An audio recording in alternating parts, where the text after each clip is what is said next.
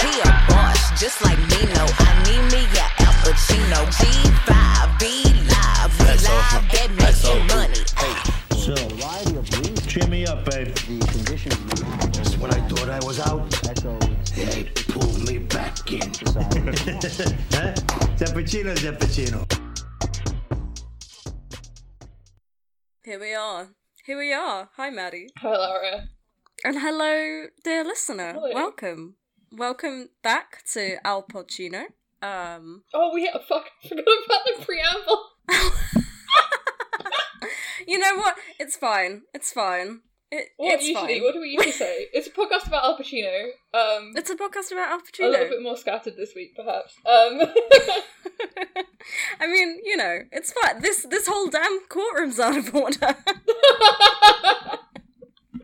Go right to fucking jail. Oh gosh, great. Yeah, we're talking about Unjustice for All, which is a movie. 1979, directed by Norman Jewison. Yep. Yeah. Of Moonstruck fame. Yes. Is how I know him. Yes. Which is crazy, because he's directed so many movies. He's one of those guys that I had never heard his name before, and then you, like, watch a couple of his movies, and you're like, oh, this guy's kind of, like, interesting and weird. Like, yeah. I don't know. Yeah, he's got such a diverse filmography. Yeah. It's really interesting. Like, you know, he's done this, and, like, he's done Fiddler on the Roof, mm-hmm. and he's done... In the Heat of the Night, yeah. And like Moonstruck, like I said, like it's, yeah, he's got a really, really diverse filmography. But something I saw I was just like looking him up, and it was like, he has addressed important social and political issues throughout his directing and producing career, often making controversial or complicated subjects accessible to mainstream audiences. Yeah, I can see that, yeah. I guess, like, yeah, like Nicolas Cage. Yeah, that's what if Nicolas Cage? That's an important issue that he made accessible to audiences. Yeah. What if Nicolas Cage only had one hand? And no bride. He lost his hand. He lost his bride. Oh, I love Moonstruck. Should we just talk about Moonstruck for like an hour? Like, I don't know. Honestly, yes. Let's do it. Oh my god. No, we both have takes on this movie. Yeah, this movie is, it's, so Al's playing a lawyer, and it's kind of following him kind of not figuring out really, but reaching his like desperation point with being a defense lawyer and how difficult it is and juggling all of this stuff, and the tone of it is just... The tone is wild. It oscillates... It's so crazy. Like, I felt like at some point, like, sometimes a scene would end and I would expect it to be like, you know how, like, on shows like Friends and, like, Seinfeld, they just, like, cut to, like, an, like, exterior shot of somewhere in the city, and it's like, it's like a little jazzy riff or something. Yeah. I kind of kept expecting that to happen at, like, the end of scenes, and he's just gonna, like, sit there, like, oh, like... And it's gonna be like do do do do do. It has such like Frasier energy. Like it has like real like every kind of scene of it is basically like a 20-minute episode of Frasier. Like that's kind of, it's so weird. But then also it's like very serious movie about like I don't know judge corruption and like the kind of like how terrible the American judicial system is. Yeah, exactly. Yeah, it's really strange. It's a merge. It merges, like, I imagine kind of merges, like, the sort of two spheres of Jewison's career, in a way. Like, it's this sort of, on one hand, it's this, like, loaded political, you know, legal drama, like, courtroom drama. Well, I say it's a I was kind of expecting it to be more of a courtroom drama, but it's more sort of, like, the courtroom is quite incidental to everything else that happens in the movie. Courthouse drama rather than like yeah, exactly. It's like court adjacent drama. Yeah. Like things happen near and around a courthouse, not necessarily in the courthouse. But yeah, it's merging kind of the more like serious political side of his career with kind of comedy caper vibes. Yeah. And it's so strange. I enjoyed it, but I felt weird about enjoying it because I was like, I'm not sure if I'm meant to be enjoying this. Yeah. I'm like, should this be making me think about the legal system? It's kind of It's kind of like incredibly delightful, and then you're like, wait, but this is also about like horrible things happening to like innocent people and not innocent, you know, it's about horrible things happening to people, and you're like, oh wait, should I be like I think with a different director and a different tone, this could be like a very serious, like grim drama, like kind of like The Verdict, like that kind of vibe, but like it's not that at all, because it's not. Because every 5 minutes it goes like doop doop doo, and then you like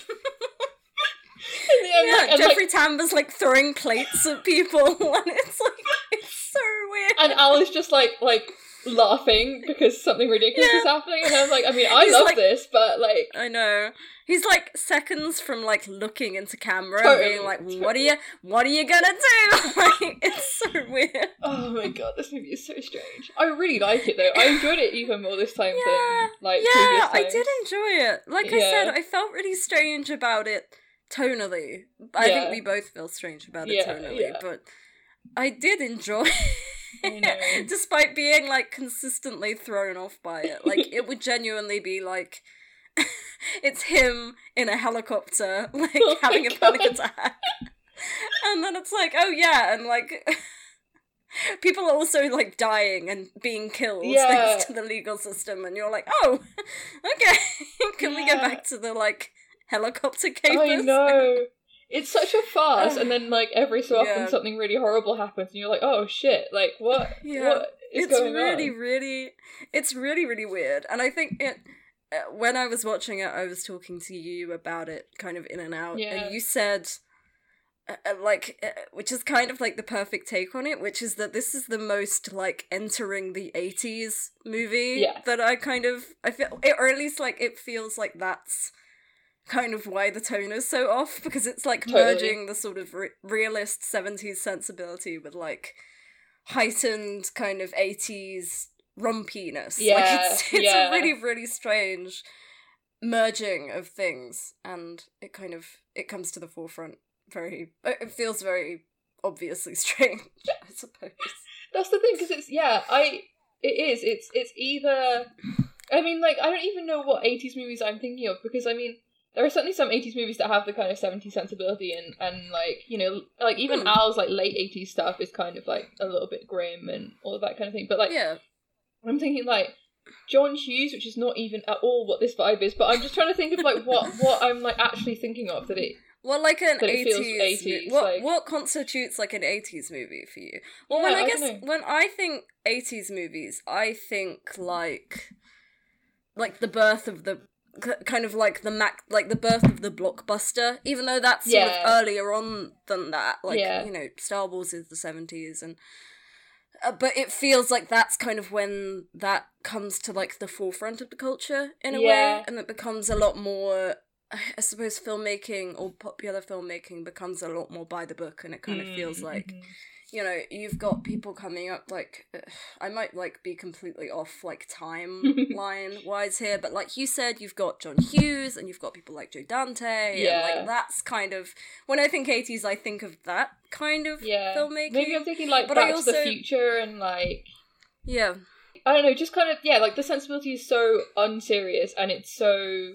Like, in the like, a complete reaction to the 70s, right? Where the 70s are, like, everything is so, like, realist, and I loved it. I mean, that's my taste. But, like, and, like, in, you know, bad things are happening to people, and it's, like, all very kind of heavy, and people are, like, internal. And then the 80s is just like, oh, man, like, everyone's got some disposable income. Let's, like, whatever, like, let's make Ghostbusters. I don't know. Right? Yeah, because you sort of, you merge the 80s, like, film sensibility in your mind with, like, Reaganism. I suppose that, Reagan, like, the picture you have of the 80s, which is, like, neon and, like, warmers and, like, Stranger Things, core kind of... Yeah.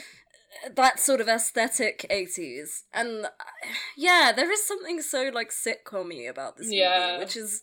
Because it's all these kind of individual bit... Like, the actual kind of plot of the movie feels like it comes into play so late in the movie. Yeah. And I think that's kind of because he's, like, putting it off, which is quite funny. You know, if I had a job that I didn't want to do, I, too, would, like, go to great lengths to delay it as much as possible. Yeah. But... Yeah, it almost feels like like, Jewison's kind of not really interested in it either, which is... No, yeah, I don't know what he's... Weird, I don't know. Like, what he came to this wanting to make. Like, I don't know if his purpose was, like, one good man in a bad system kind of movie, or if he was actually trying to, like, make a statement with it, or if he was just like, this will be kind of a funny place to set a movie. I don't really know. I mean, I've read, like, bits of him talking about it, but mostly just about him talking about Al, because the only books I have are about Al. But yeah, like, I don't know. It's yeah, I don't know. Like, I was saying to you, like, I think that this movie does have good politics, but I'm not sure if it does. Like, I think it's kind of, like, approximating. Yeah, I'm not sure. I can't decide. Yeah. I think at its heart it does. Like, yeah. I think what it believes in, like, good stuff. Yeah. But I'm like, I don't know if it necessarily translates very well. Yeah. Into, or at least that comes across very explicitly, I don't think. It's because it's sort of, I don't know, I think it's just because you get so much tonal whiplash with it. Yeah. The moments that are upsetting or are meant to be upsetting and are meant to be, like, you know, indictments of the system, you know, especially with the Ralph character, which is, like, a really, really upsetting plotline. Like, every time that was kind of on the screen, like, that was being played out, I was like, oh, this sucks. Yeah, like, this is really bad and horrible and, like, you know, a good depiction of the kind of people who are really put through this system, you know, in a way that is traumatic and tragic. And but then it's like, oh, but, you know, now he's, like, hanging out with his grandpa, Lee Strasberg. Like, it's so weird. It's really weird. And so I can't decide whether I think it's politically good or not, because I'm like, well, if it was, then it kind of feels like a movie that was, like, cobbled together from two movies. Yeah. Like, somebody was making, like, a really serious slice-of-life courthouse drama, and somebody was making, like, almost like a kind of... I don't know how... this is really unfortunate that this is the only reference point that's coming to the front of my mind right now, but, like, a Nashville kind of, like, hopping around, like, learning about all these different stories about these different people, like, in this one place, you know. Nashville's not really a tonal comparison at all, but that's, for some reason, like, the only kind of... like, a big, broad ensemble drama, I suppose. Because there are a lot of characters in this, and as much as Al is the main character, like there are plots for, like, each of the kind of B characters. Yeah, you could kind of easily see this movie, like, with a starrier cast being, like, you know, about, like, a team of lawyers, you know, going up against, like, a shitty system and, like, getting into scrapes, you know, because he's, like, Al has the relationship with the, like, investigator, and he's got his partner, and he's got his partner's friends, and, like, they all exist in this, like, little ecosphere, and you kind of, yeah, like I said, you can kind of imagine this movie with, like, more stars of the 70s and 80s kind of, like, goofing around, having little, like, B-plots, but... I think it's a TV show. I think that's what it is. Yeah. I just think it's a TV show. Like, I think that that's maybe the mistake that they made. Like, and I'm almost always someone who's, like, just make a movie instead of a TV show. But, like, this has such TV show energy. It has such, like, everyone should get their own episode to do something fun. Like, Al's maybe the main character, but, like a kind of, I don't know, I've actually never seen Law & Order, so I have no idea what the tone of Law & Order is, but, like, that's what I'm kind of thinking. Like, I think Law & Order is much more on the side of the law than this movie is, but, kind of, like, true. I don't know, just, like, a kind of workplace kind of comedy, but with some interesting stuff happening in it. Like, I would watch that show, like, sure, but it's... as a movie, it's just, like, what is happening? Like... Yeah, I just don't... It's so weird. It's so weird. I know that we just keep saying that, but it really is strange. And I kind of, like, I had a bit of a look around because I was sort of like, maybe this is the kind of movie that's the result of, like, studio interference. Yeah. Like, some guy coming in and being like, this thing's got to have more jokes, you know? Like, we're not going to get people in if this isn't, you know... It does feel like it was almost recut from a drama. Yeah, and they, like, right? added jazzy music and, like, I don't know. And, like, yeah, exactly. Like a romantic subplot because somebody was like, well, we gotta get a girl in there. Yeah. You know, it's so, like... But I wonder if that's also, like, as it's much weird. As... I was just about to say, because Jewison is, like, an 80s filmmaker, but he's not, because In the Heat of the Night is, like, 60s. So yeah, Fiddler is the same, like early 60s, 70, right? 72. Yeah. Fiddler's 70s, I think. Is it? Is it? It's 71. There you go. Yeah, we're both kind of right. Yeah. But yeah, no. So he's not. So I don't know why that. But that's kind of the feeling that I have, that like he's the kind of filmmaker who's like, this is how you make movies, and you've got to get these kind of constituent parts in there. But he's not, because I mean, Moonstruck is also insane. Like, I love Moonstruck. Yeah, Moonstruck's a better movie than this by quite a long way. But like, yeah, and Moonstruck kind of does the same things that this does in terms of like cutting between kind of all these little plot lines. You know, because you've got like, you've got Cher, but you've also got her parents, and you've got like the neighborhood guys, and there's more going on in terms of the plot. Like there's, you know, these kind of spread out storylines. Yeah. So yeah, it is. It really is a movie that feels like there are like 20 things going on, and it can't decide on which one it wants to focus on. It's it's quite a stressful viewing experience for that reason, because you're like, what do I need to be focusing on? Yeah, yeah. But hey, Maddie, how did Al get? I was about to say, should we take a step back and be like, what happened here? Yeah, how did he get here? So, because this feels like the most broad thing that he's been in. Mm-hmm. This feels like this could have kind of... It doesn't feel like a Pacino movie to me. It feels like he kind of just, like... He's so charming in it, though. This is, like... I mean, he's pretty good. It's one of my favourite Pacino movies, just because it's, like... He gets to, like, laugh with people and, like, have a nice time. And I'm like, wow, I love to watch my friend Al Pacino, like, have a nice time. But no, I mean, the journey to this is really interesting, mostly because of something that he was working on before he ended up doing this movie, which is Born on the 4th of July. So he was about to make Born on the 4th of July, and so Marty Bregman brought the film to him, like, after reading Kovic's autobiography, I guess it is. And, brought it to him, got kind of funding, got some interest in it. Oliver Stone did a rewrite of the script that was originally, like, great.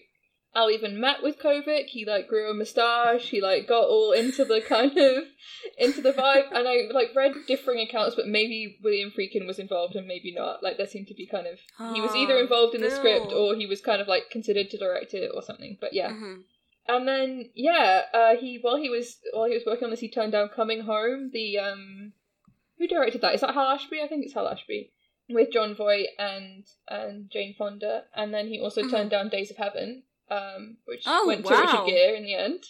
And then, he, like, showed up to a meeting with Kovic and had shaved his moustache. And Kovic was like, okay, like, it's not happening. Like, goodbye. Clearly Al got cold feet. And that's what kind of ruined his relationship with Marty Bregman, because Bregman had put, like, more than $1 million of his own money into it. And as much as, like, they were struggling a bit to get funding, like, someone dropped out, all of this kind of thing, but, like... Everyone said if Al had held on to that, they would have still made the movie, like, because he was the draw to it, and he really just kind of didn't want to do it anymore for whatever reason. And so then his relationship with Bregman kind of broke down and was already kind of on its way out, but then that was kind of it for them after that, which is maybe partly why he starts making some a little bit more interesting choices after this point. That's very generous. I mean, I guess cruising is maybe not an interesting choice, but then the movie ends up being kind of a disaster for him. Like, that's the kind of thing that you would expect him to have made with Bregman. But anyway, this is also when he broke up with, he and Marta Keller broke up. I don't know who broke up with him, but yeah. Right. So it seems like he's kind of going through it a little bit, or like figuring some stuff out. But there's not a huge amount about this movie kind of out there, because I think it kind of like came and went. Like I said, I went to look it up because I was like, maybe there's like studio stuff going on here, like maybe there's somebody who was involved that wanted things moved around, but like, no, got a couple Oscar nominations. Yeah, I mean, he got nominated. This is also the same year that Dustin Hoffman wins for Kramer versus Kramer, which Al turned down. So, Dustin, he's back. I do also want to just like make a statement on Dustin Hoffman, because I have been watching a lot of. This is my. I'm gonna like read a formal statement. Yeah, a prepared notice. No, just because I've been. I actually have been like getting into his movies like in the last couple of months, and he's like really great. Like, he's not a good person, but great actor. So like, yeah, I like him as an actor very much, especially this kind of earlier stuff. Yeah, you know, exactly. So yeah, so just sorry to Dustin. Well, not sorry to Dustin Hoffman because he's a piece of shit, but sorry to Dustin Hoffman's performances in the 60s and 70s, which are good. Sorry to Dustin for being an enemy of the poor. Yes. But yeah, I mean, I also think Dustin Hoffman would have been kind of fun in this, actually. They should have swapped, maybe. But anyway, so what do I have some notes about? Yeah, like Norman Jewison talking about... Yeah, so there's... I have a note about, like, Al talking about Norman Jewison, and now I can't find... Oh, okay, there we go. So he's saying, talking about Norman Jewison, and he says, Jewison was different from anybody I had worked with before. The thing I like most about Norman is that you get a sense of his involvement. He's constantly with the movie. He broods about it. Which I think is also how Al does stuff, right? Like, there's also some quotes about, like, Strasberg talking about Al and about how he kind of just, like, completely assumes the identity of whoever he's playing and just, like, lives as that person. And, like, I could see him kind of enjoying a director who also does that. But I don't know if that makes a good director. Like, I don't know if that's the product of that kind of obsession is, like, necessarily always, like, a great movie. Like, and also I feel the same way about his performances. Like, that's something that Strasberg was saying, like, that... To be so good at what he does and to be so immersed in it has to be a burden. I can't, like, and that's also kind of what I feel about, like, later on. I mean, Jewison also said that acting is Al's life. Like, that's his whole life. That's all he talks about. And I feel like when he kind of gets less good at it is when he has more of a life kind of, like, outside of it, which is, like, good for him, but also kind of, it's interesting that he has to put so much of himself into it to be good at it, and it's like the his method and the way that he works means that it's so draining and so much of his life has to go into it. Even for this one, when he gave his friend legal advice because he forgot that he wasn't actually a lawyer, and then it's like him and Strasberg playing off each other, both offset, still acting as their characters and calling each other grandpa and Arthur and stuff, and it's just oh my god, that's so funny. I find it so funny that he's like, yeah, I'm gonna get this guy who taught me how to act to play my grandfather and mentor. Oh, Al, he really is bringing it all, with him all the time. Bless his heart. He's just an open, I don't know, I just feel like he's I don't think he has an understanding of how, obvious it is when he does stuff like this. It's just oh my god, it's like when a friend has a crush on somebody and you're with them and you're and they're like, am I being obvious? And you're like, yes. This is the most obvious thing in the world. You're acting completely differently to how you normally act, but they don't know. There's no so funny. bless his heart. It really is so obvious. And like you said, the fact that as his life becomes more of a thing, his life outside of his work becomes more of a thing, that he kind of veers off track slightly. It just feels so unhealthy. It feels like such a bad way to live, to just not have this off switch. Sorry to Lee Strasberg, who clearly has poached many excellent actors, but I'm I don't think this method works, man. I don't think it seems very stressful and upsetting. It's also not to go back to Dustin Hoffman, but I just watched Marathon Man the other day, and I was reading the best thing ever, which is Olivier turning to him in one of their scenes and being have you tried acting? Maybe you should do that. An amazing anecdote. It may or may not be true, but it is wonderful. No, but it's just that's the thing. It's as much as this maybe does produce incredible performances, you can also get incredible performances by not doing it. And this sounds incredibly draining and difficult, so maybe that's, I don't know, that's the reason you get amazing performances out of people who've never acted before, and from there doesn't have to be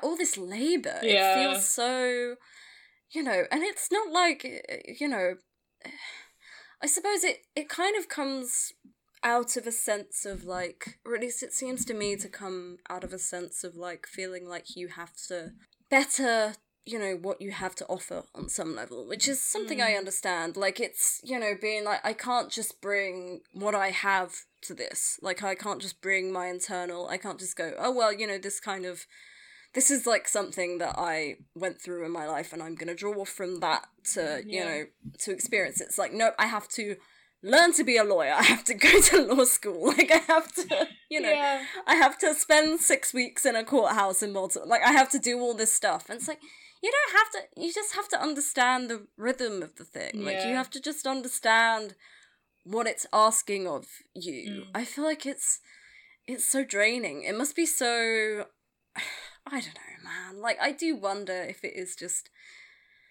if it's all worth it, I suppose. Yeah, yeah. Because, like, he's a good, like you say, these are good performances, but you can get good performances without having to do all of They're not, like, enough better than performance. Do you know what I mean? Like, there's not enough difference between these performances and ones that with people that haven't gone through this. Like, and I mean, both of us love Daniel Day-Lewis, but he's, like, a maniac. Say, like, no one wants to spend time with someone who's, like, being Lincoln for, like, 24 hours a day. Like, what is that? Like...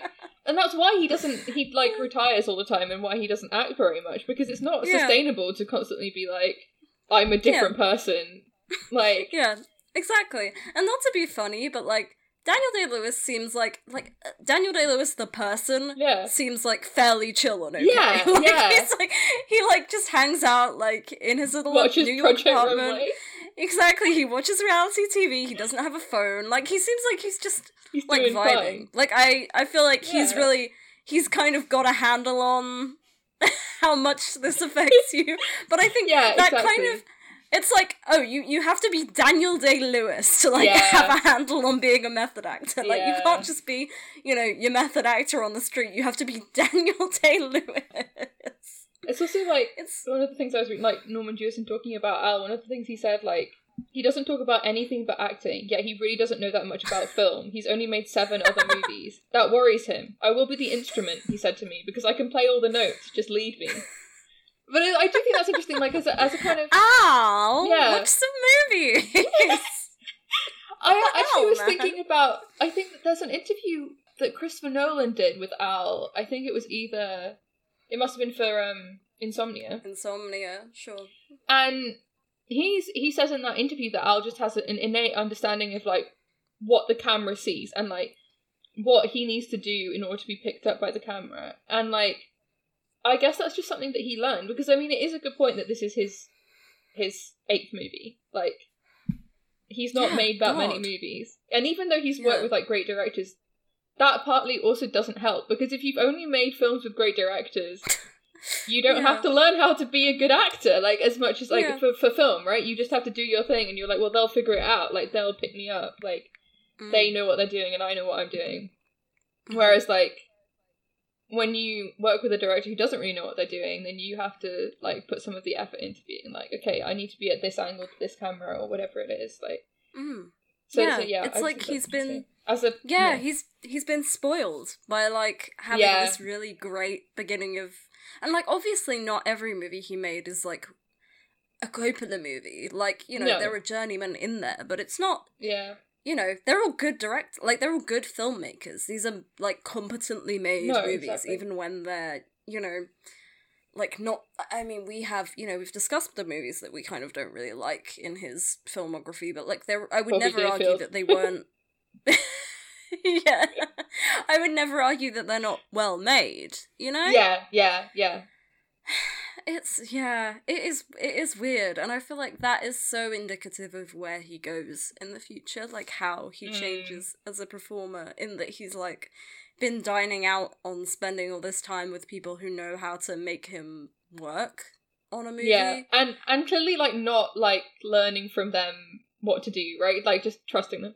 I do think that this movie is interesting with regards to Al, because he does seem like he's having such a nice time with it. Like, I don't know if he actually is or what, but like, but just to see him get to do, especially after Bobby Deerfield, to see him get to do like something actually charming is just like, wow, amazing. I forgot that you have this capacity to be like, I don't know. Yeah. He gets to like, he gets to do bits. He gets to like have a little flirt. Like he gets to do all kinds of stuff. He really gets to, like, run the gamut here, which is so funny because he's, you know, the performances, it kind of feels like this is, like, him doing everything. Like, it's, like, somebody, he's kind of, like, this is, like, a one-man band performance, basically. It's, like, he's doing this thing and he's doing that thing. Like, he's being funny and he's being sad and he's, like, yeah, it feels like the Al Pacino show, sort of, you know? If he had a sitcom, this is what it would be. You know, I would love to see it. Al! Like Alf, but it's just Al. Yeah, no, it's so great. And like, I did think about this, about how kind of he's starting to look a little bit older now. Like, he doesn't look like a little boy anymore. He's kind of like, he doesn't look 39, but he's coming up to, like, approximately his age. And, like, he's playing a guy who's been divorced, and he's got, like, you know, I just feel like he's getting into the kind of characters that he plays after this that I actually kind of love. Like, that he's out of the kind of having to be, I don't know, because I mean, I'm thinking about, like, Godfather, I'm thinking about Dog Day and Serpico, like, these guys who are just, like, absolutely like, not perfect, but you know what I mean, they're like kind of pillars of, like, American masculinity in a way, like, even if they don't actually end up doing, like, well in whatever they're trying to do, but, like, whereas this is kind of a bit more, he's, like, a little bit beaten down, and he's just kind of given up a little bit, and I don't know, I just think that's way more fun to see him in his, like, like, middle age, to just be like... I was thinking that this movie is kind of, like... This movie kind of, like, bridges, I think, sort of two, like, genres of Al movie, in a way. Because I think it's... I wrote down, I'm like, it's half an Al gets into scrapes movie, like, which is, like, Dog Day Afternoon. But it's also half an Al is the only good man in a crooked world movie. So it's, like, so it's, like, bridging these kind of...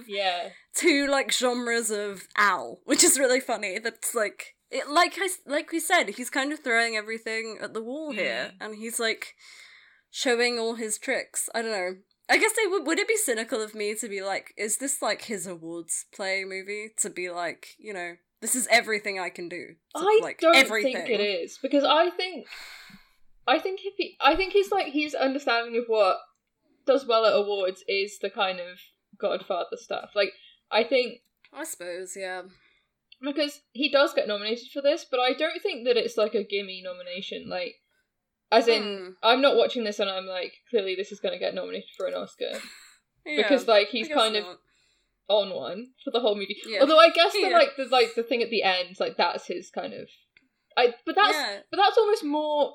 what happens, like, now with the Oscars, right? Like, well, not now, maybe in the 90s. That he gets, like, a clip, And, like, and he does the kind of, like, big Oscar speech or whatever, which I don't really feel like is a kind of thing that happens as much in the 70s. So I don't know if that's just a product of, like, the kind of movie they're making, or if it's...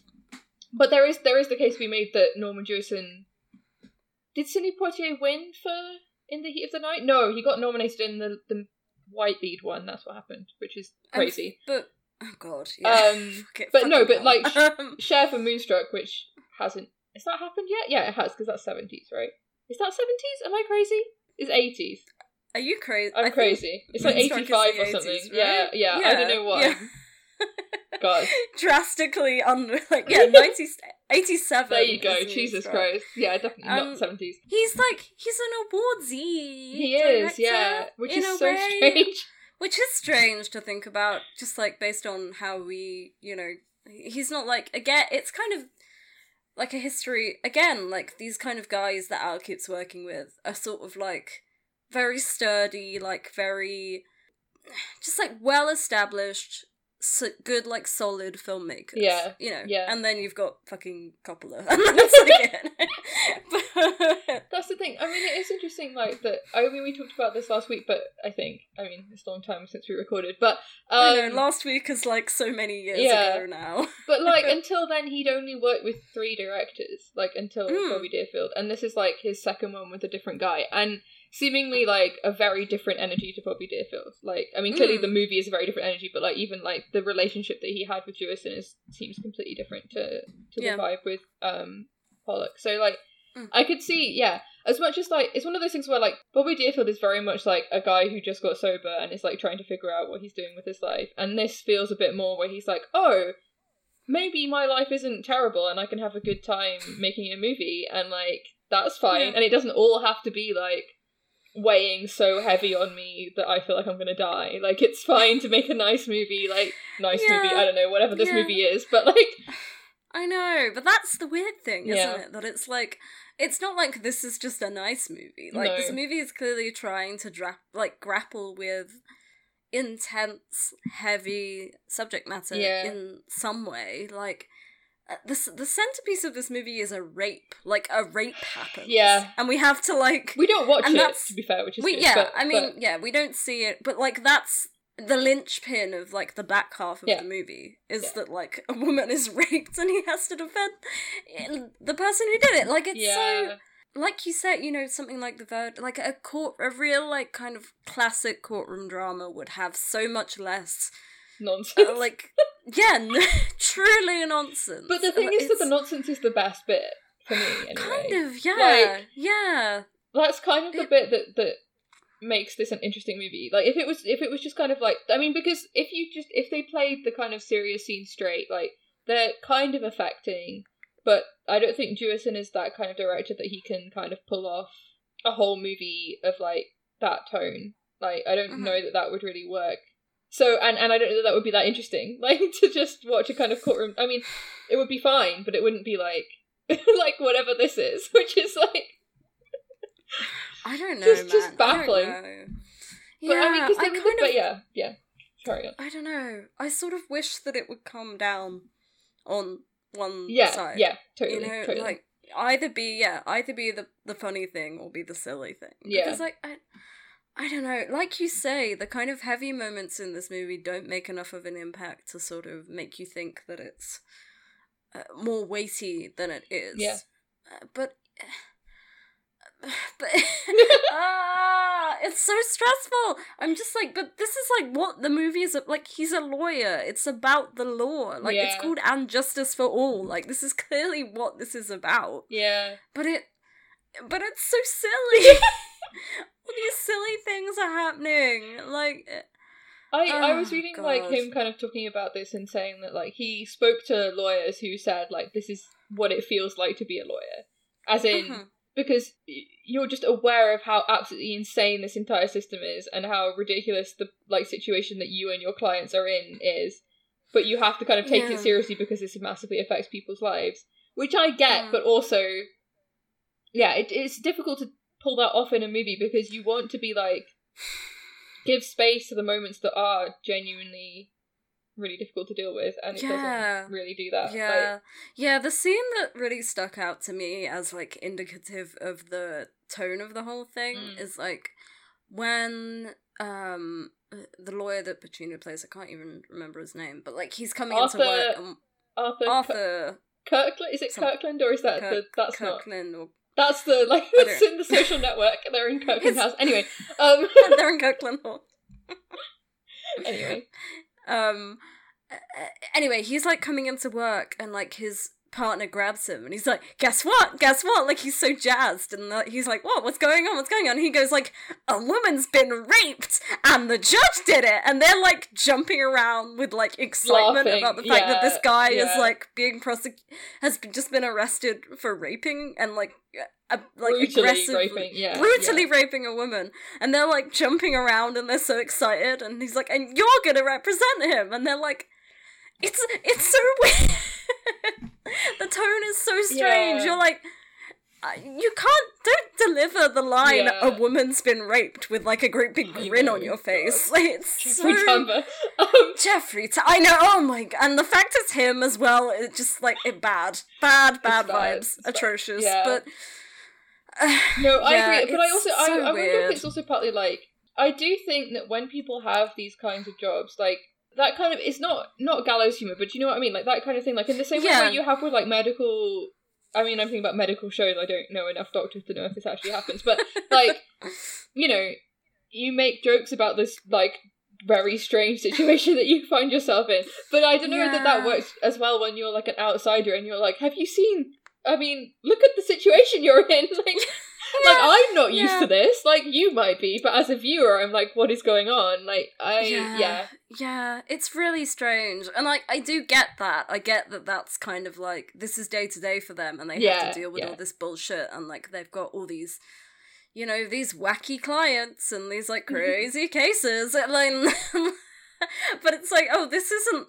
that. Like, that what this is isn't that. And it's weird because, like, you know, the whole kind of, like I said, this is like a Al is the only good man movie. Like, he likes his job, he's good at his job, and he cares about his clients. Like, the first thing he kind of really does in the movie is, like, defend somebody. Like, defend a person who's being harassed and, like, treated terribly by law enforcement. And that's, like, you know, how we establish that he is, like, a good character amongst, you know, all this corruption and whatnot. And it's strange to see, you know, those things brushing up against each other. And I suppose that that's, you know, true to life in that it's, you know, we all, like, sometimes it's hard to have a job and, like, you have to find the things that make you, like, want to enjoy it or, you know, in some way, shape or form. But that doesn't meld well with the fact that he kind of feels this immense sense of responsibility in what he does and, like,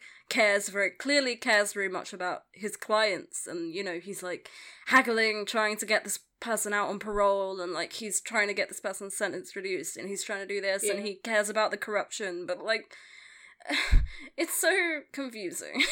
I was just thinking about, like, Dog Day Afternoon is a funny movie. Like, there are many bits of that movie that are, like, ridiculous in the same way that things are ridiculous in this movie, but they're, like, played straight. Like, played the way that people would actually react to this stuff. And, like, there's no crazy score, which is, like, a big part of the problem with this movie. And also, the scope is, like, obviously much smaller. There's no, like, helicopter, like, crash scene with Jack Warden in Dog Day. So I do wonder if... Jack Warden is doing bits in this. Jack Warden is so good in this movie. He's just, like, trying to kill himself in increasingly elaborate ways. It's so good. I mean, it's ridiculous, but it's like when he's, like, sitting out eating his lunch on, like, the, like... on the ledge above the courthouse. And then, the helicopter scene is just, like... hysterical. Why does Al agree to do that? Like, I just...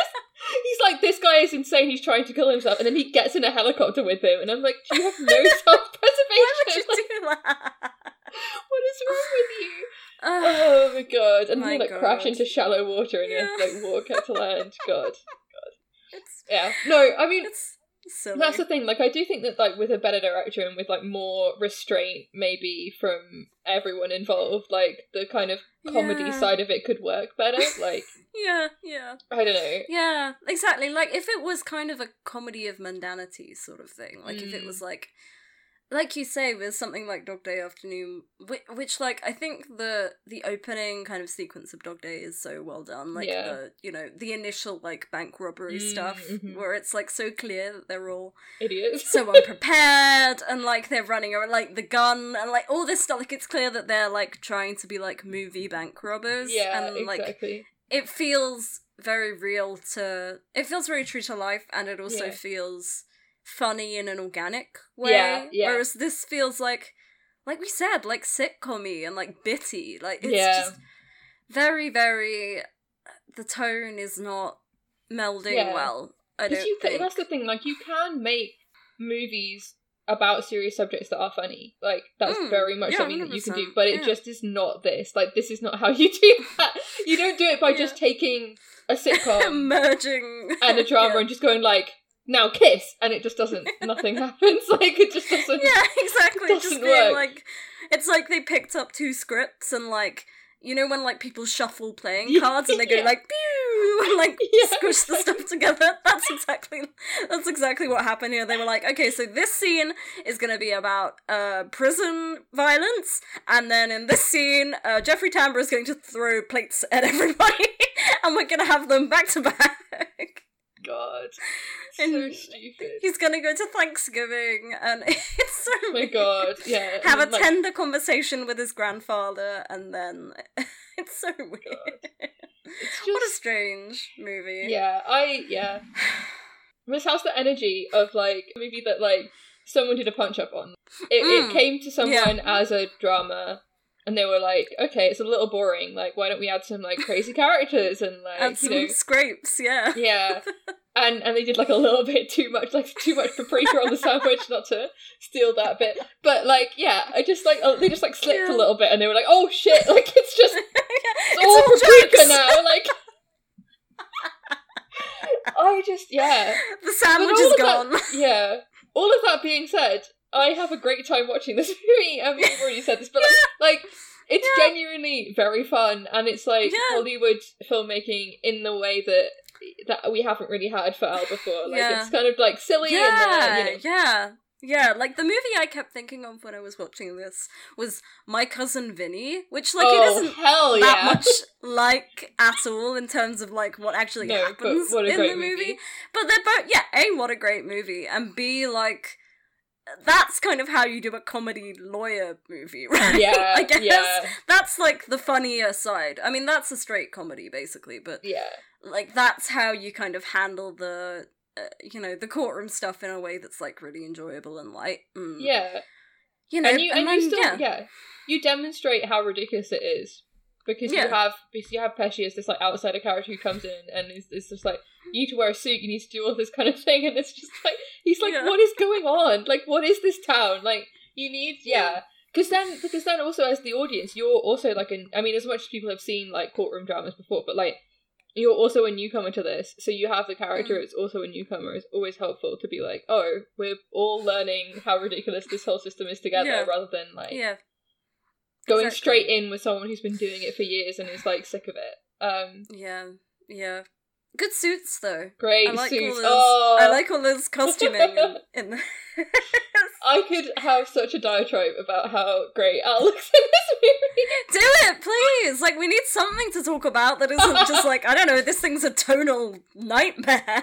He's in history teacher mode, and unfortunately, history teacher is my whole type. So I really like the suit that's just like four different shades of like brown tweed. So like good. It's like so he's got good. a brown grey tie and a brown grey shirt and a brown grey vest and a brown grey jacket. And then at one point he wears like a coat. That's also he's just sitting on a park bench looking depressed and like full brown ensemble, and I'm like And his hair is unbelievable in this movie. It's so huge. It's just... It really is. It is large. And sometimes he's got those little glasses on. And that, like, makes the hair look bigger. I don't understand. Oh my god. He's so handsome in this. And he's, like, he's got the kind of same thing as Bobby Deerfield where, like, his jawline has just got insanely sharp in comparison to, like, the Godfather movies where he's, like, a little bit more chubby in his face still. Anyway. He's got a little bit of a baby face. Anyway, Al Pacino is extremely handsome. And just, like, the fact that he gets to smile in this is genuinely, like, should not be something that I'm like, oh my god, but is, like, he's, you know. Like, having a nice time. And he like, gets, wow, like I said, friend. He gets to, like, have a, like, fun love interest. Yeah. He gets to do, like, flirting, which is fun. And he's so good at it. It's so cute. It is cute. I'm a big sucker for like a flirty argument. Yeah, you know, like that's really problematic of me, but I love like a little bit of like they kind of ribbing each other. Like a little bit of negging, like a gentle negging. Oh, no, I hate that. Like, so not negging. You love negging, right, Lara? That's your favorite. Everyone should neg you. No. Honestly, like do neg me. Wow. But. Yeah, he gets to flirt with this, like, investigator lady. And I also love that she's, like, hair. She's got great hair and she's taller than him. And I'm like, Me also. I also am tall and have good hair. You are. You are both those things. You're a lawyer. You're a legal lady. Exactly, you know? Exactly. A woman of the law. Yeah, that's what I always say about you. Like, Maddie's a real stickler for the law. Famously. But no, that's all great. And like, and even like, as much as we, Tambor is kind of, not a great person in general, but like the scenes with him and Tambor, like where they actually get to do like fun stuff are kind of good.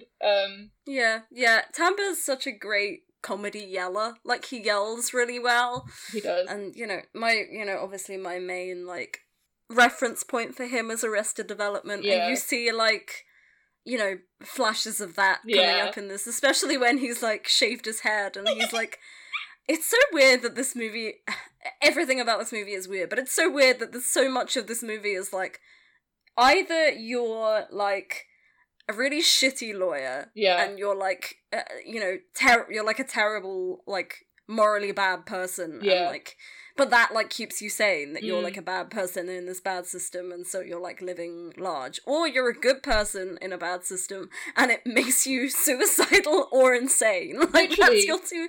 They're your two options. Yeah. You can't be both. That's kind even Al's, like...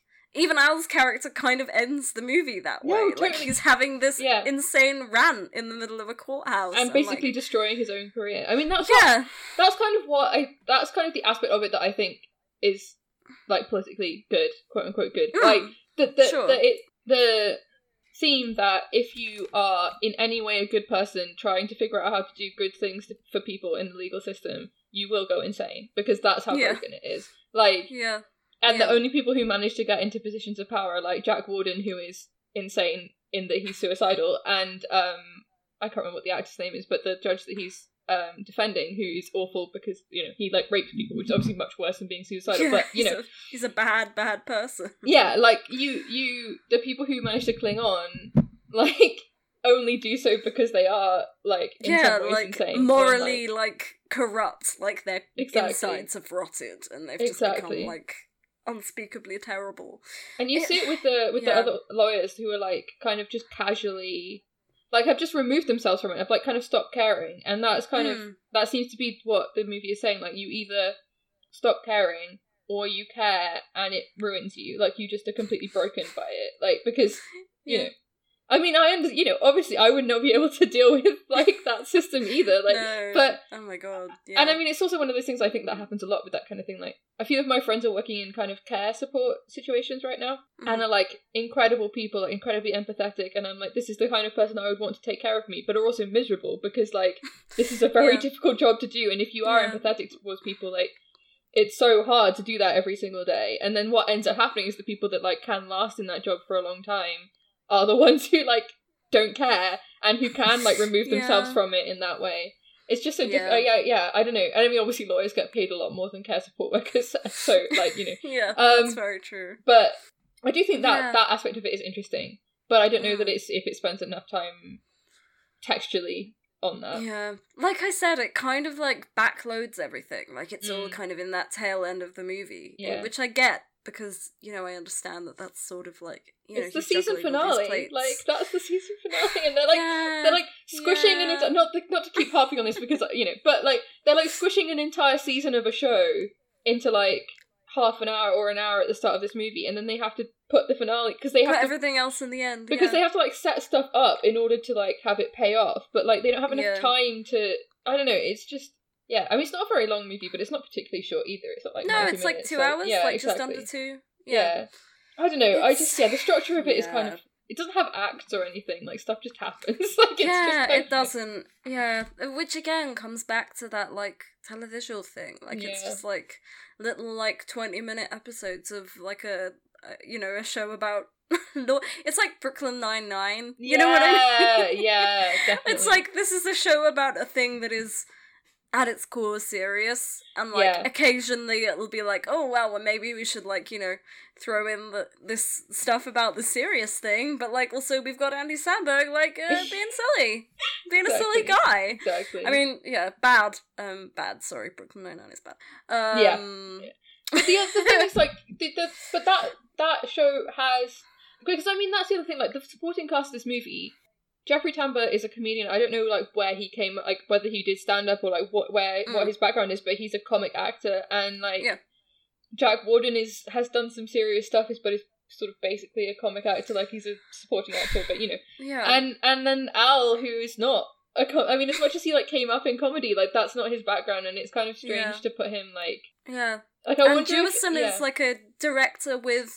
comic, like, sensibility in a lot of ways. Yeah, and I wonder if you had an actor in the center of it who was less kind of, because I do think that the way he plays the dramatic moments make them seem so dramatic, but you don't have that backup with the film isn't backing him up on that. Like the scene, I mean, I think my favorite scene in the movie is when he's like hitting the guy's car with his like briefcase, which like could be hilarious, maybe, like, right, if a comic actor was playing it like as a comic, but also it's kind silly, of like, but it's kind of like horrible to watch and like really hard to, because you're like, this guy is just so upset that he's like just gone kind of crazy. But then the rest of the movie, it doesn't back up his like dramatic chops in that way. Like, I don't know.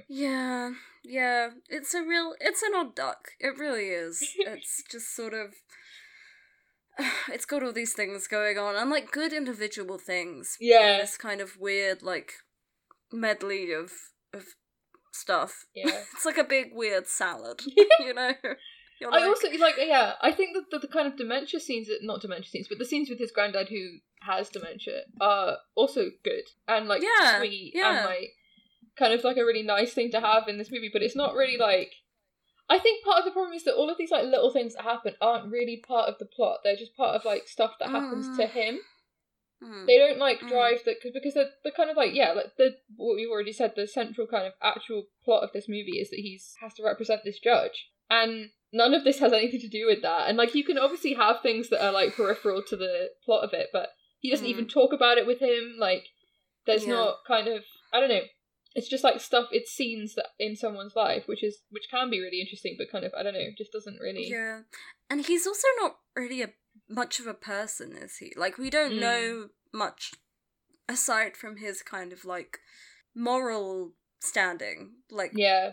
We know what he believes in, and we know what he, you know, we know a little about his kind of life in a contextual sense, but yeah, I don't feel like you ever really get kind of a sense of him as like a person. Like, you don't get kind of more personal moments with him other than the stuff with his granddad, and that's sort of, but they feel, like you said, they feel detached from everything else. Like, there's no kind of sense of how all these things inform each other. You know, like, he kind of says, you know, that he doesn't get on with his pet, like, he has no relationship with his parents, and his granddad is sort of the only person that he, like, the only significant familial relationship he has in his life. But, like, we never learn why he doesn't like his parents, and we never learn, just says, like that his dad was a shit, which is not descriptive, like, you know. Like, I mean, like, sure, same, sure. Everyone, you know?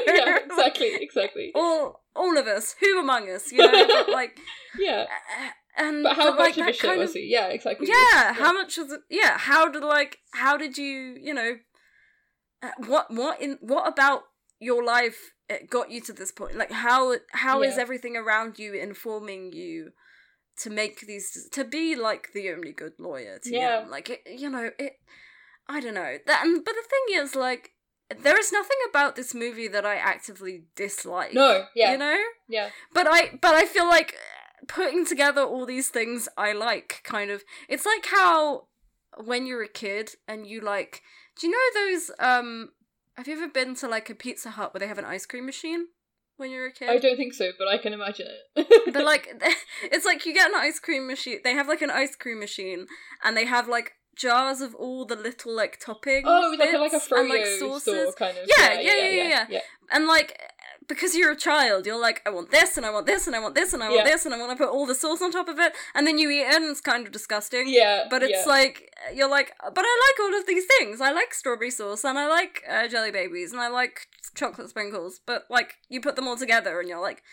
oh no, this tastes bad. Like, it's like overwhelming. You're like, why have I done this to myself? Yeah, exactly. That's what this movie is like. It's like a Pizza Hut sundae. Great.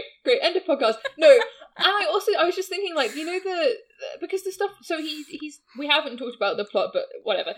He's dating this woman who's on this investigative team who seems to be investigating. I'm not 100% sure what she's investigating, but it's like ambiguous corruption in the courthouse. And he's like against the investigation. He's like, you shouldn't be doing this, I guess, because they're targeting the wrong people and they're not like looking at the judges and stuff. But also, like, his relationship with her doesn't then bleed into anything in the rest of the film. Like, there's no point at which he's like, oh, this is like, oh, you know, an ethical dilemma, or like, you know, we're seeing each other at work and we have to pretend not to be dating, or like whatever it is. Like, it's just like, everything's just siloed. So like yeah. his relationship with his grandfather is just on its own, separate to like his relationship with and the only time they kind of interact is when Jeffrey Tambor like comes to his house. I was gonna say his relationship with his name's Jay, right? Is kind of the only relationship he has that sort of intersects both parts of his life, in that he's worried when he eventually kind of begins to have like a breakdown. But he's also, like, you know, present with him in terms of, like, the stuff before that, you know, when they're just kind of, like, I really like whenever he's in a scene with Jeffrey Tambor, like, prior to Jeffrey Tambor's character's, like, mental break, he's always, like, brushing him up. Like, he's always, like, straightening his tie or, like, brushing lint off. It's a really nice little, cute, bit of kind of relationship stuff there that you're like, oh, they're clearly, like... Clearly these two actually like each other. I feel like that's the most me take in the world, is that, like, there should be more male bonding in this movie. There should be more guys being partners. I think I'd like that. Like, of course I'd fucking like that. Why isn't this movie Mikey and Nikki but with lawyers? Like... Perfect, let's make it. I'm greenlighting it, it's happening. Like... Great, yay. But no, and then even, like, that is the only thing that where it actually affects, because, like, when he's looking after Jeffrey Tambor, after his mental breakdown, that's when he can't be present for... Yeah. For what's his name? Her name? I don't know. Ralph. It's Ralph. Ralph, yeah. They're never referred to by anything else. Like, there's no... I don't know, like, what the kind of situation is in regards to, like, how that character... Like, clearly the politics are not, like, forward-thinking enough to be like, how is this character choosing to introduce himself? But they're referred to as Ralph, like, so Ralph, who is maybe transgender, maybe just cross-dressing, not really sure. Yeah.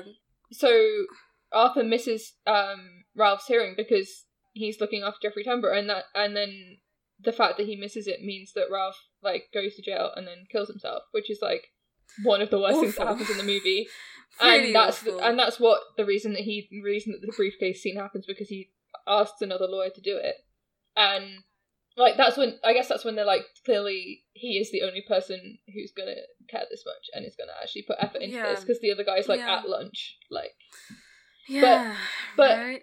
but that's the only time, like, you know, that's the only time other things bleed into the plot, and even then it's like. Yeah. You don't see him with Jeffrey Tambor in the hospital. You don't really see what happens to Jeffrey Tambor after that. Yeah, he kind of just leaves. Yeah, everything is kind of like picked up and dropped, and it doesn't all kind of mush together properly. I mean, it's the same thing. The whole movie doesn't mush together properly. It's just, I don't know. Yeah, and it's a shame, because the stuff with Ralph is the stuff that I really enjoyed. I think he's so empathetic in this. Yeah, he's a really, really wonderful character, and like is portrayed... Considering, like, the context of everything in this movie, portrayed very sensitively. Yeah. And I think that, like, the relationship that they have is very genuine and very, like, well felt. And, like, you know, and it manages to, like, the first scene where they kind of have a real conversation they're in, like, an interrogation room. And, like, it's funny, but, like, it's funny in a very delicate way, in that he's, like, he's trying to get the truth out of him, but he keeps kind of, like, sort of lying, and, like, it's, like, clear that he's kind of trying to defend himself. Yeah. But he's, like, I was, like, come on, just, like, just get... I'm your lawyer! Like, yeah, it's funny. And it's really sweet. It's, like, they have a really nice relationship, and, you know, Ralph says, like, my friend told me to come to you. Like, he clearly has a reputation for being somebody that people who are, like, otherwise victimized by this system, or, like, disenfranchised in some way, like, know that he's a safe pair of hands. Yeah. And I wish that we'd gotten to see more of that. I know. Because, like, as fun as it is Al Pacino to, like, watch... being a good lawyer. Like, I would love to watch that. Like, you know? As much as, like, you know, I enjoy the, like, little courtroom vignettes of, like, weirdo clients being, like, silly and, like, the guy, like, eating kind of... the evidence is so funny. As much as I enjoy that, I'm like, I would rather have, like, if we could focus on, like, the two clients, the two most prominent clients that he has, instead of, like, doing these kind of little slice of life bits, the thing would feel so much more cohesive. And I think there would be a way to work humor into that. I don't think that it has to be humorless. Yeah. But it would be a lot more the thematic arc of the movie, of him, like, going from, you know, being like sort of slightly, slightly disillusioned with the system to like nihilistically disillusioned with the system would be a lot more cohesive. Yeah. You know? And like, you can keep the grandpa stuff in, like, you know, you can go and like see him and hang out and they can like, you know, he can lose his false teeth and stuff. Yeah. Like, you know, that's fine, but it just, I think there is a more streamlined version of the, like, I think there's a 90-minute movie here that would be a lot more kind of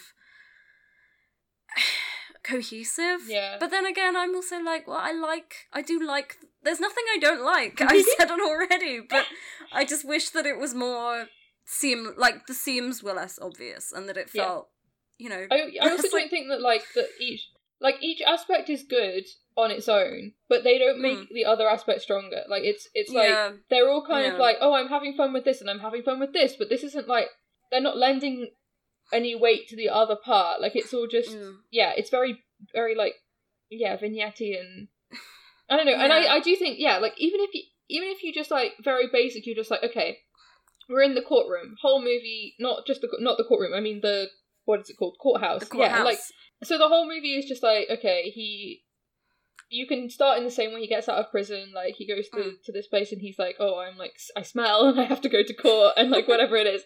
And then it's just like him and Jeffrey Tambor like dealing with like their practice that they have together, and then the secretary who's only in there for like 5 minutes but is kind of fun for like not even 5 minutes. I really liked the secretary. I wish she was in it more. Like they have a very cute little exchange where he's like spraying his hand with deodorant, which is very funny. You just kind of like, you wish that it had been more contained in that way. Like it, and you could still like, have like him and Jack Warden like hanging out, like they get dinner together, he tries to stop him from killing himself, whatever it is. Or, and, like, you know, he could, like, flirt with the investigator, like, they could get lunch or something. Yeah, you don't have to have, like, they don't have to be in the house. You know, I just think, it's all just, like, you could just take out the periphery and just have, you know? Yeah. I don't know. Yeah. Yeah, I completely agree. I think, it just needs to be a bit less. Like, just a little, like, not loads, just, like, a little bit less. Yeah. You know? Because all the constituent bits are good and nice and we like them, but... And I like what the movie's trying to say as well. You know, this like kind of, you know, like you either die a hero or live long enough to see yourself become the villain thing that it's going for.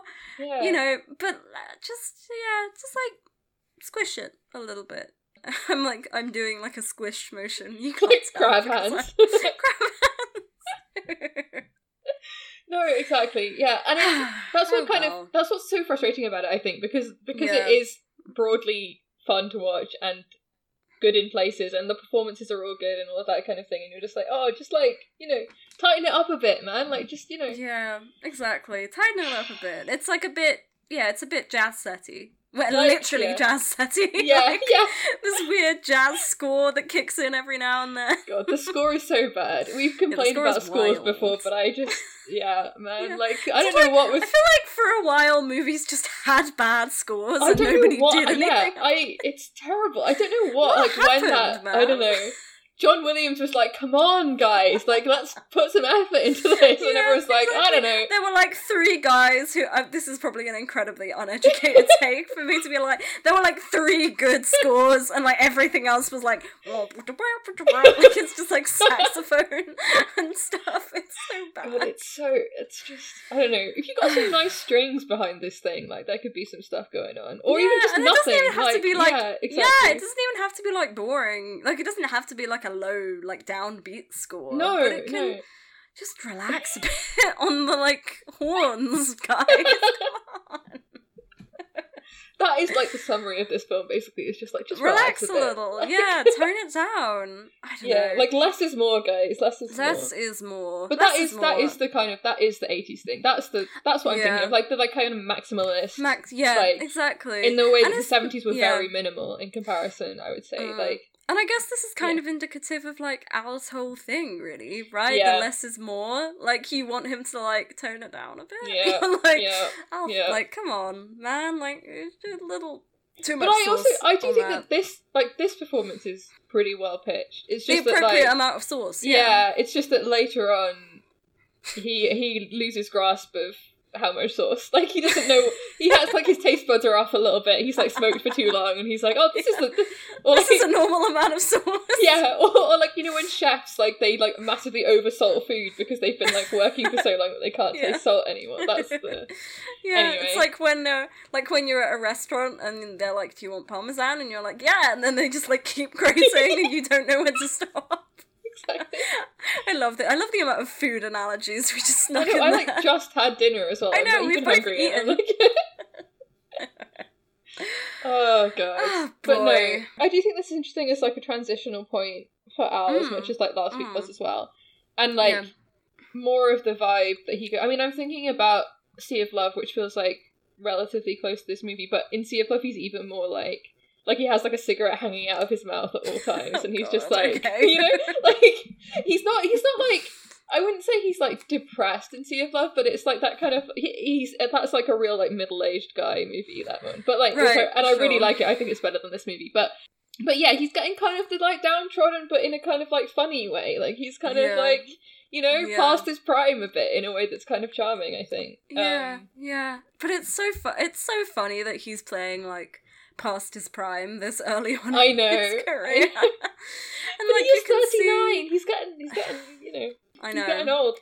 That's not even that old for like an actor. Isn't. No, not really. For a male performer, like not that just about 40 is barely like you're barely cresting that wave, babe. Like you got time. Don't and he's about to quit. That's not true. He's got another 6 years left, and then he quits. But it just feels like it's not that many movies. He's already I don't know. It's very strange. It's a strange movie to like, but you get the impression that he's like feeling it out. He's like seeing how much he can kind of do with it. I do have a quote of him talking about this and saying that like. He wants to do... But this isn't the kind of comedy he wants to do. What he wants to do is like a Buster Keaton kind of slapstick. Oh, like, God, okay. All out. And I'm like, I wish you had. I would love to see that. like just like arms flailing around. I don't know. I just want to see what he would look like. Yeah. I feel like he'd be kind of... Because he's so little. Like, I feel like it would kind of work if he actually played up, like... How small he was? Yeah, and like the comic aspect of like his like tiny body. Like I feel he needs to be in a one guy is short and one guy is tall movie. Yeah, like, that's the answer. He needs to be around a really tall man to like balance it out. Yeah. He's not in enough tall movies with tall men. He really isn't. But I guess that's kind of because he's always the lead, right? Yeah, that's the problem. I think this is also that's the thing. Like he's allowing other people to have actual character beats in this in a way that they haven't. I mean, that's not true because obviously people in Godfather and Dog Day, like both of those have like other characters going on, but there and there's no point in this movie where you like cut to someone else just having an adventure by themselves like without him. Yeah. So, but I do think that this is like I would enjoy it if he made a bunch more movies like this. Like I kind of like even though they're not like his full abilities, but they're still really enjoyable to watch. Like I don't know that he has to always be at an 11. I think it's what I found interesting about this movie is how much it feels like a star vehicle TM. Like how much it feels like you could kind of drop any actor in here, you know?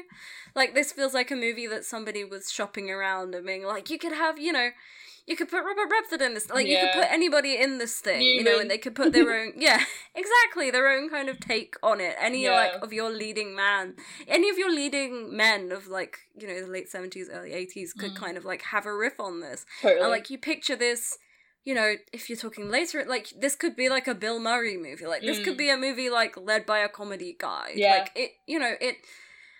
Yeah, it kind of, it feels very, like, it doesn't feel like this was a movie that was put together with him in mind. Yeah. You know? Yeah. And I think that's it's interesting to see him kind of do a movie that, like... You know, you picture every, like, if you're all of your iconic leading men of, like, any decade, and you could kind of slot them in.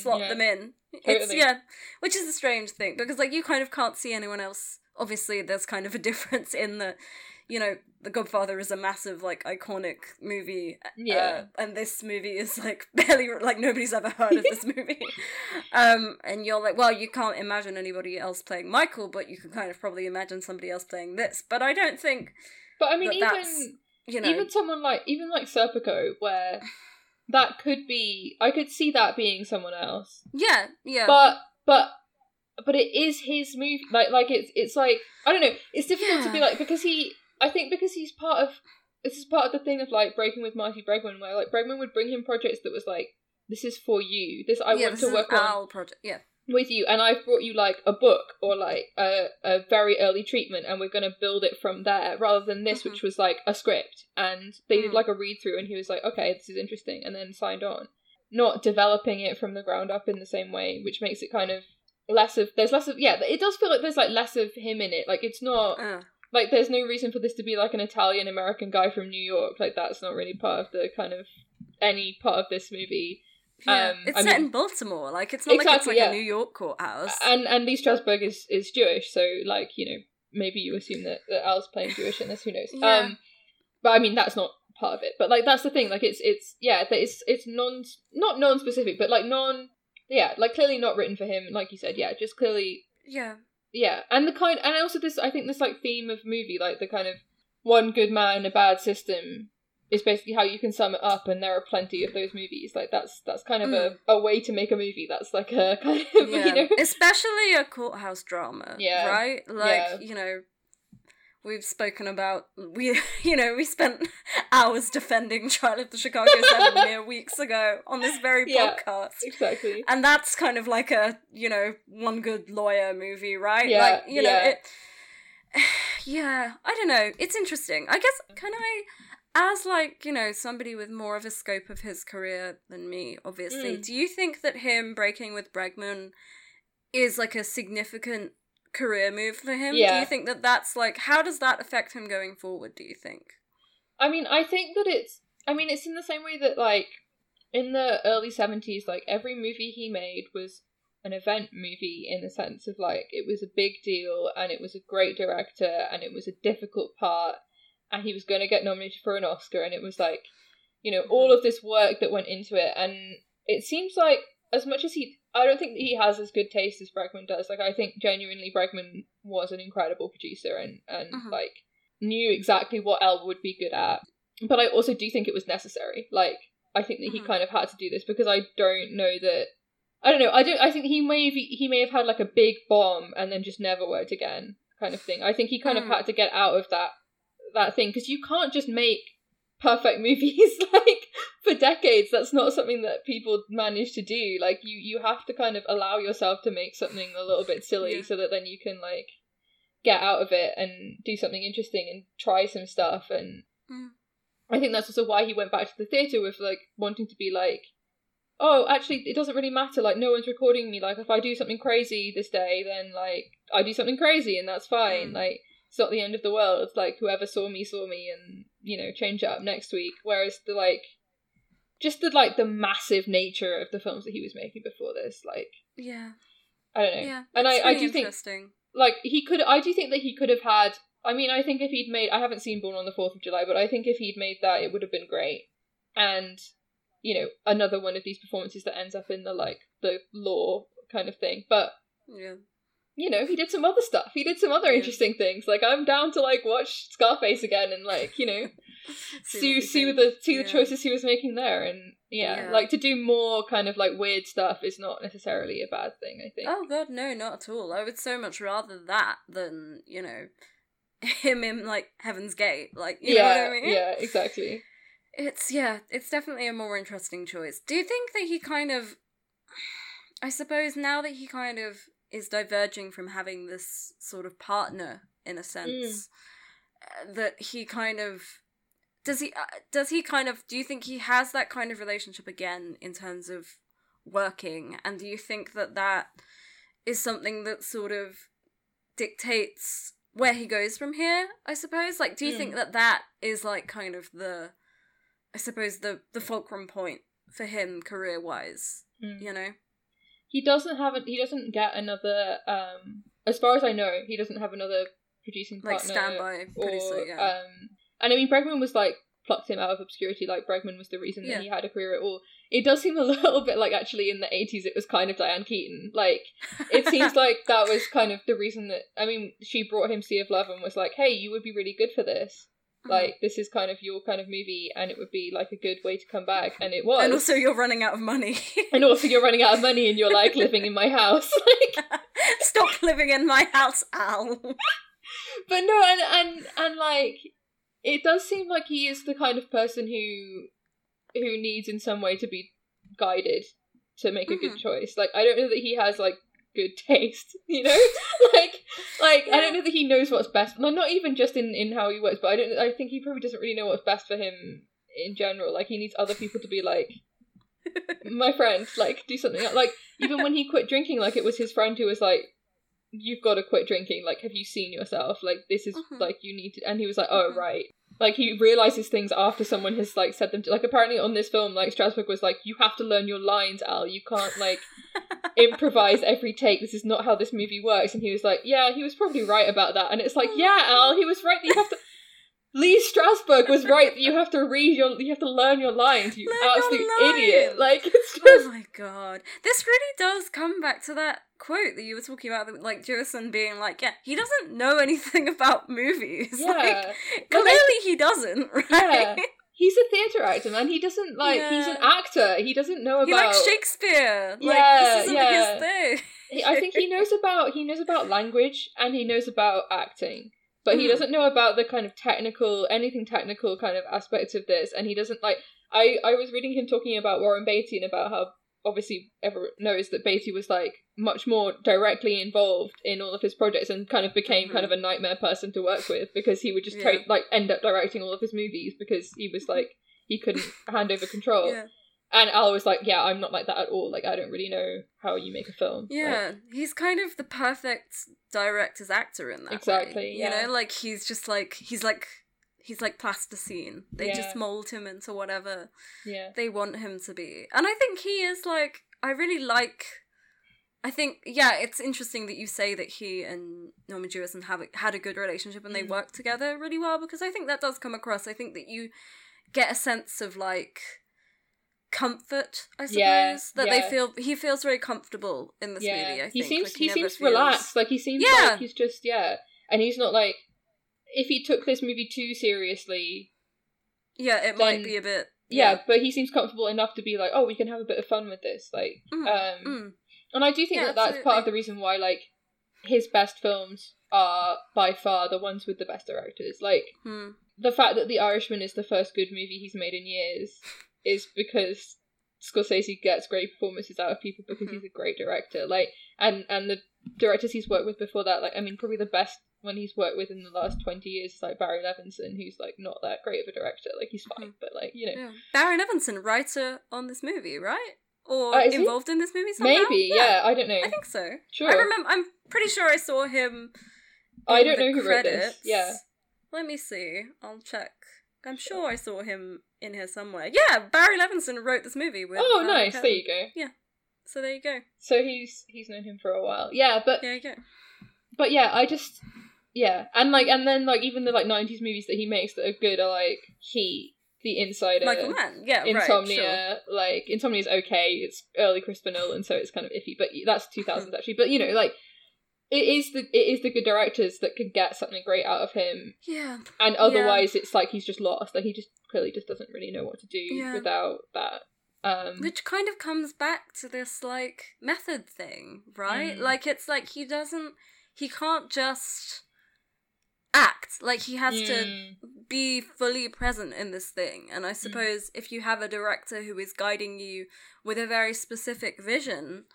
Yeah. Then you can become focused and you can become a performer that fits very naturally into the fabric of something. Whereas if you don't, then you can't. Like, you know, it's no good being a method actor on, like, I don't know, whatever, like, random 2000s movie he's in that doesn't exist. You know what I mean? Danny Collins. Like, yeah, exactly. I like contractual Danny Collins mention. Of this episode, great. Yeah, exactly. Yeah. There's no point being a method actor in Danny Collins because, like, nobody gives a shit, right? Like, and if no one around you is bringing the same intensity that you're bringing to it, like, it's so clear that film is such a collaborative medium. I mean, obviously, film is a collaborative medium, but like, it becomes so obvious when you have people who are otherwise very strong with people who don't know what they're doing, and it just turns out. Like, nonsense. And I mean, I've seen him in interviews, like, recently saying, like, he's got a kind of perverse thing about how now he it's a bad movie, and he's like, I want to make this like an okay movie, like just from sheer effort, I'm gonna make this an okay movie. And I'm like, Al, no, you can't do that, man. Like nobody can do that. Yeah, and they're gonna choose the bad takes, like even just the basic stuff like that. Like you can do like 5 takes, and one of them is actually good, and they're gonna choose the wrong one. Like you know, like it's just even just there won't be takes to choose. Exactly, like, exactly.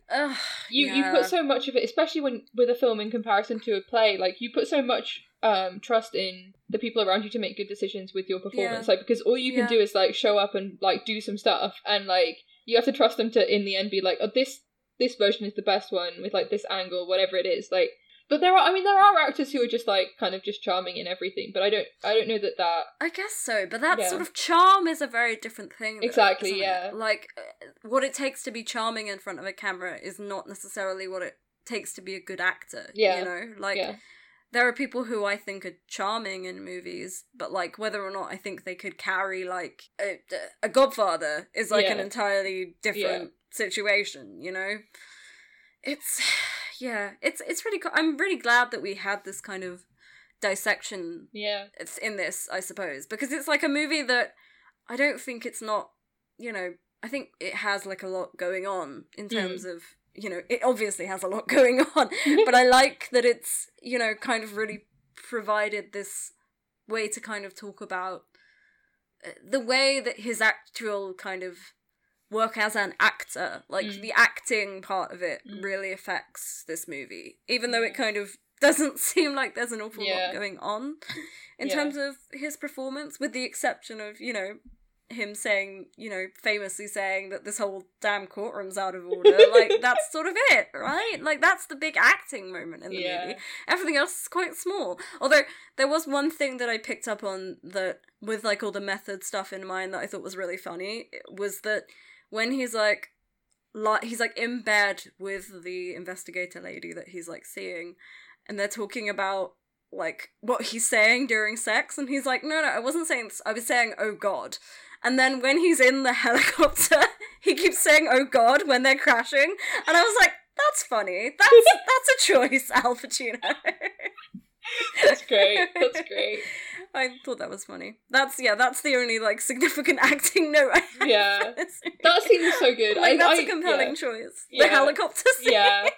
I mean, it's like, crazy, but, like, I think that he's just so panicked in it. It's so funny. He's and like, so, and like once they crash, he's just lying there like, I'm gonna like knock everything over if I actually imitate it. But like he's like completely like lying back in the thing. He's just like, oh, God. Yeah, his like head is like fully kind of like he's like splayed at the back of this helicopter. Oh my God! What a silly movie! What a silly movie! Jack, do you have any final thoughts, Jack? Yeah, that's my final thought. Good, agreed. No, I don't know what are my final thoughts. I think that as much as we've like, I mean, we've already said this. As much as we've like complained about it, is a really fun movie. And it has a lot of like great bits in it, but it's mostly just bits, which is the problem with it. This is kind of next week is Cruising, which is going to be a big boy. Yay! So Francis first guest to watch Cruising. Yeah. Oh my God, yeah. After weeks of talking about a Francis with an I, we are now going to talk about a Francis with an E. Yes, dear friend Francis. The show. Francis is coming on to talk to us about Cruising and about Cruising. So yes. Can't wait. I'm truly so excited both to see this movie and to have a discussion with her, because I'm sure she'll have it's going to be interesting things to say, as she always does. Yeah. But I guess we're going to talk, like... like 80s gay culture. I was thinking about the reaction to Ralph's character in this, and that, like, thinking about it in relation to, because I just listened to an episode of Blank Check where they were like praising the treatment of Chris Sarandon's character in Dog Day Afternoon, which still is kind of a little bit of an iffy like way of treating it, but probably better than this movie. And, like, wondering if the AIDS crisis had happened by this point, or started to happen by this point, which I think it did. It had, right? Like, this was kind of... Late 70s? Late 70s, yeah. I was just thinking about that in terms of, like, the difference in the way people treat... Oh, that's true. That's interesting. Characters. Yeah. Not that that's in any way part of the movie, but just something I was thinking about. Yeah, that's a thing that would have been interesting had it been brought up in this movie, but it isn't. Maybe we should remake Unjustice for All. Unjustice for All on like HBO. But we need to make two of them. We need to make like the 20-minute sitcom version and the hour-long prestige drama version. Yeah, exactly. We'll get Al back, it'll be great. Yeah, he'll have even huger hair than before, somehow. Like, every episode his hair will just get a little bit bigger. And you're like where is this coming from? Like, the glasses get smaller, the hair gets bigger. Great. Perfect. Do you have any final thoughts? I think that's it, really. Like I said, just like... big hair. That's my final thought. That his hair is so big. I want to touch it. I want to touch Yabba. The texture is something you'd like to explore. Exactly.